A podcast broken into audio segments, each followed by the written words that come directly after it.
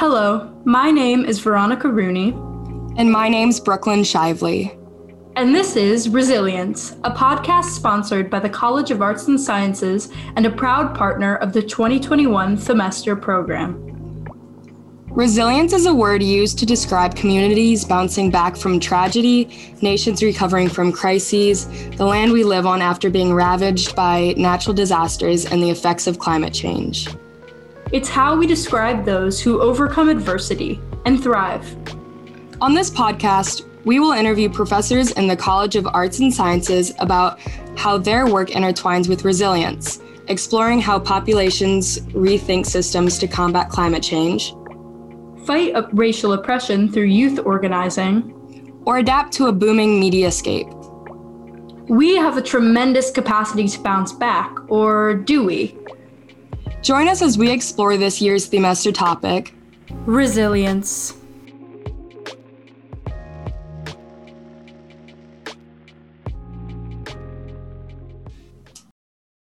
In this episode, we continue our conversation with Dr. Grabe about all of the ways that media packaging can affect our comprehension of the news and where to draw the line between free speech and censorship. Join us for part two of our interview with the phenomenal Professor Betsy Grabe.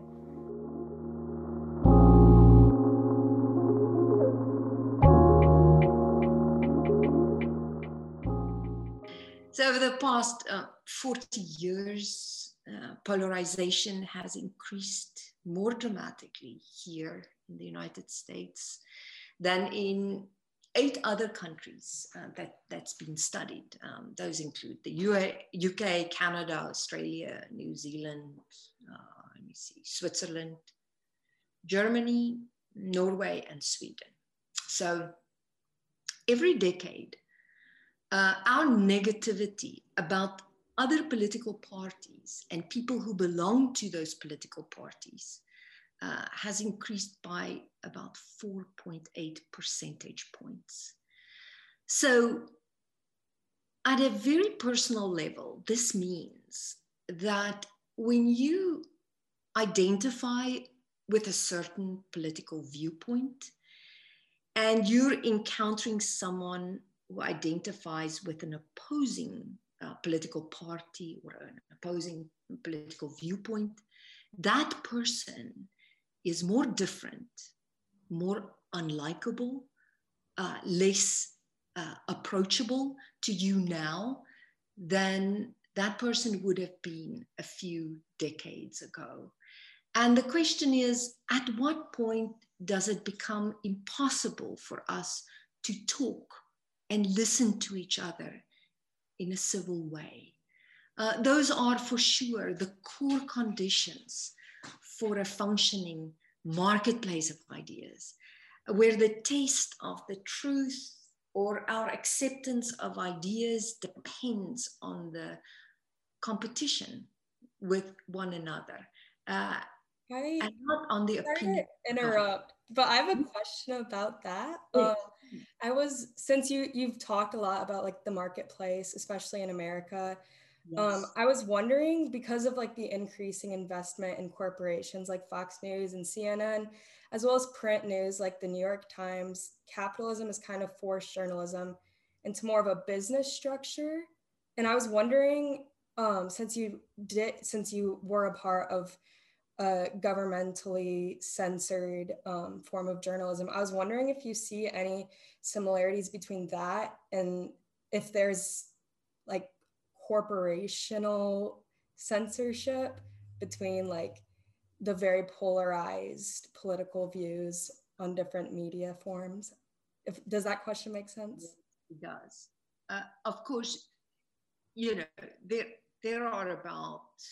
Uh, five to six media companies, very large uh, corporations that uh, own uh, just about um, all media that flow through our society. So the answer to that is 100%.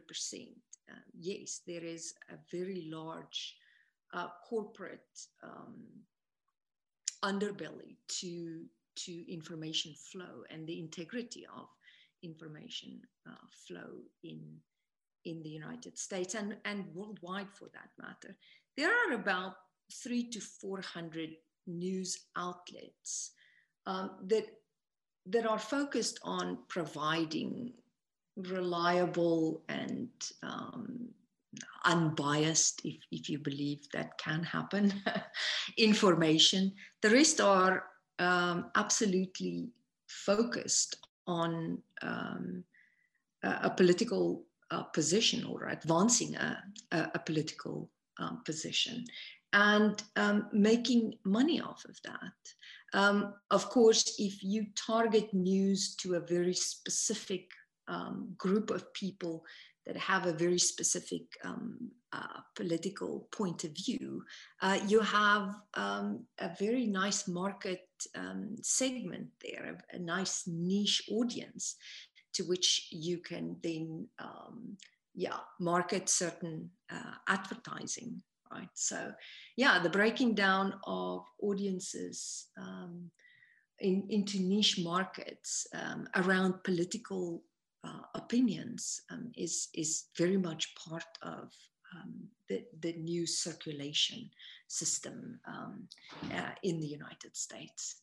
So short answer to that is, is, is absolutely um, yes. And, and the problem here again, it's not a very open um, commercial marketplace, right?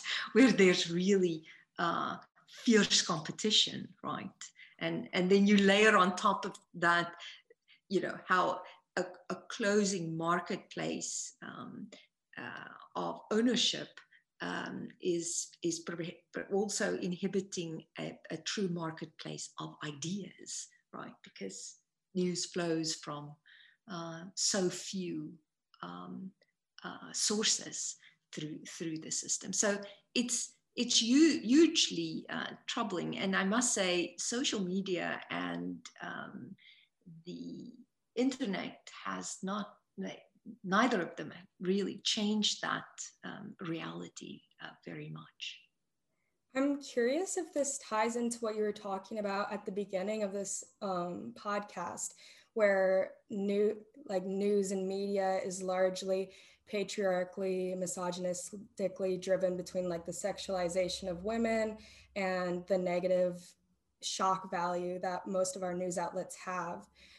Does that, is that intersectional at all with the corporatization of news as capitalism has also been founded upon these patriarchal, misogynistic values? Do you think those intersect at all as it continues to go down this marketplace route?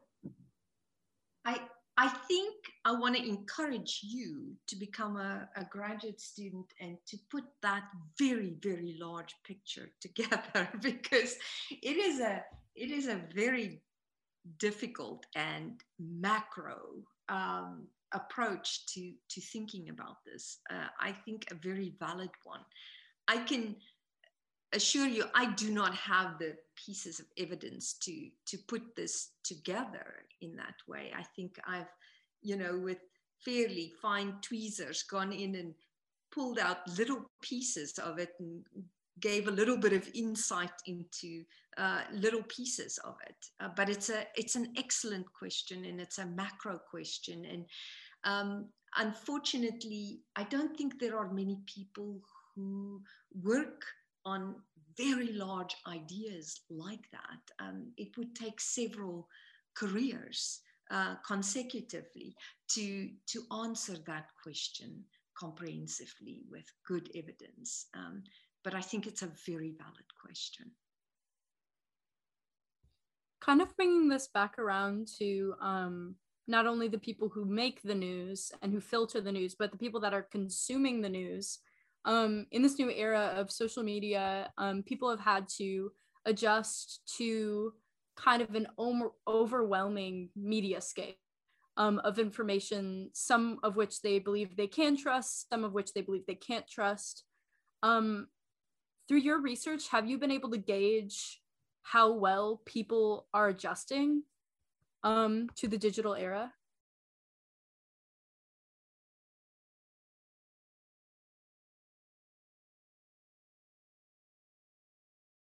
Yeah. Uh, again, a very, very good question. And um, I often, in, in teaching, um, I ask students to uh, just step back and think for a few seconds about that magnitude of information flow. You know, I compared it to a massive garden hose um, uh, earlier, but um, the, the most awesome way to uh, grasp how large that information tide is um, is to, to know that more information been created um, during the lifespan of millennials than in the entire history of Homo sapiens uh, that predates them. that is an absolutely breathtaking way to think about the vast um, flow of information. And yes, uh, to cope with that kind of um, yeah gush of information uh, takes adjustment um, and it's very hard to to tell for sure if we're doing okay with that right and and the within that information tide um, the explosion of disinformation is, is a relatively new phenomenon. Uh, it's actually disinformation and lying is, is a very old phenomenon, right? But social media as a delivery system um, has unprecedented elegance, unfortunately. Um, so the resilience of human beings against this um, vast amount of information with disinformation tucked into it um, is not very obvious um, at this point. But um, let me mention a few areas where I do see hopeful signs. Um, first, I think uh, it's really interesting to take a look at the number of so called slow media use movements. Um, uh, movements where people are encouraged to consume media more thoughtfully and perhaps con- consume a, a, bit less of it, right? And that's a grassroots uh, movement. Uh, there's also enormous interest in media literacy, you know, from nonprofit organizations, um, citizen groups, individual parents. Uh, we see very large uh, enrollment and interest in, in media literacy courses in, in the media school, for example. Uh, there's also remarkable progress in terms of disinformation detection tools. Uh, it's a bit of an arms race. Um, the disinformation industry is uh, quite prolific, I would say, in designing tools and strategies for spreading false information online.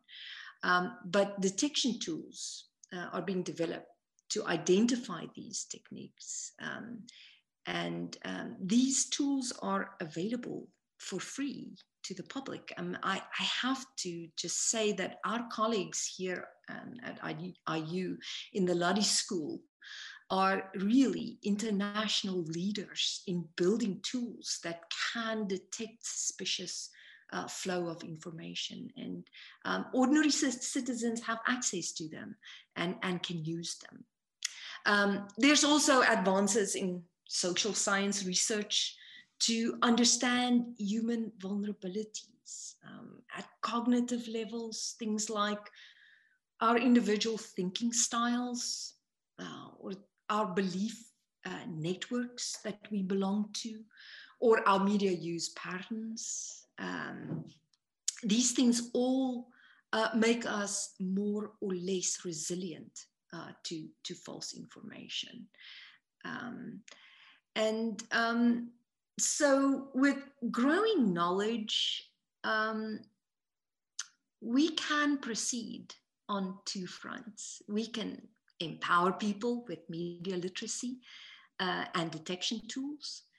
And on the other level that I think is inevitable, if we want to succeed and uh, yes, be resilient is, is policy. Yes, regulation. so, you know, media platforms have not shown lasting commitment to uh, self regulate, you know, to filter harmful information flow um, through their platforms. Um, I would say what I see from them is at best um, sporadic attempts. Um, and it will be very difficult for us nationally or globally uh, to design and impose policies uh, to regulate false information um, because it's so closely tied to our First Amendment rights. Uh, the question is, though, should someone have the right to disinform uh, members of a society uh, to the point of extreme polarization, uh, violence, or fatal health uh, consequences. Um, and so I'd say for sure, um, the social fabric has been has been stretched uh, by false information flow through media. Um, but you know, fortunately, also, um, I think human societies have been known to um, behave a little bit like spandex, right? Uh, it can stretch. Um, I, I do worry that we see a few small tears, but I'm optimistic um, that grassroots community action in collaboration with science and um, careful policy could um, tame the tides of current um, and, and future infodemics.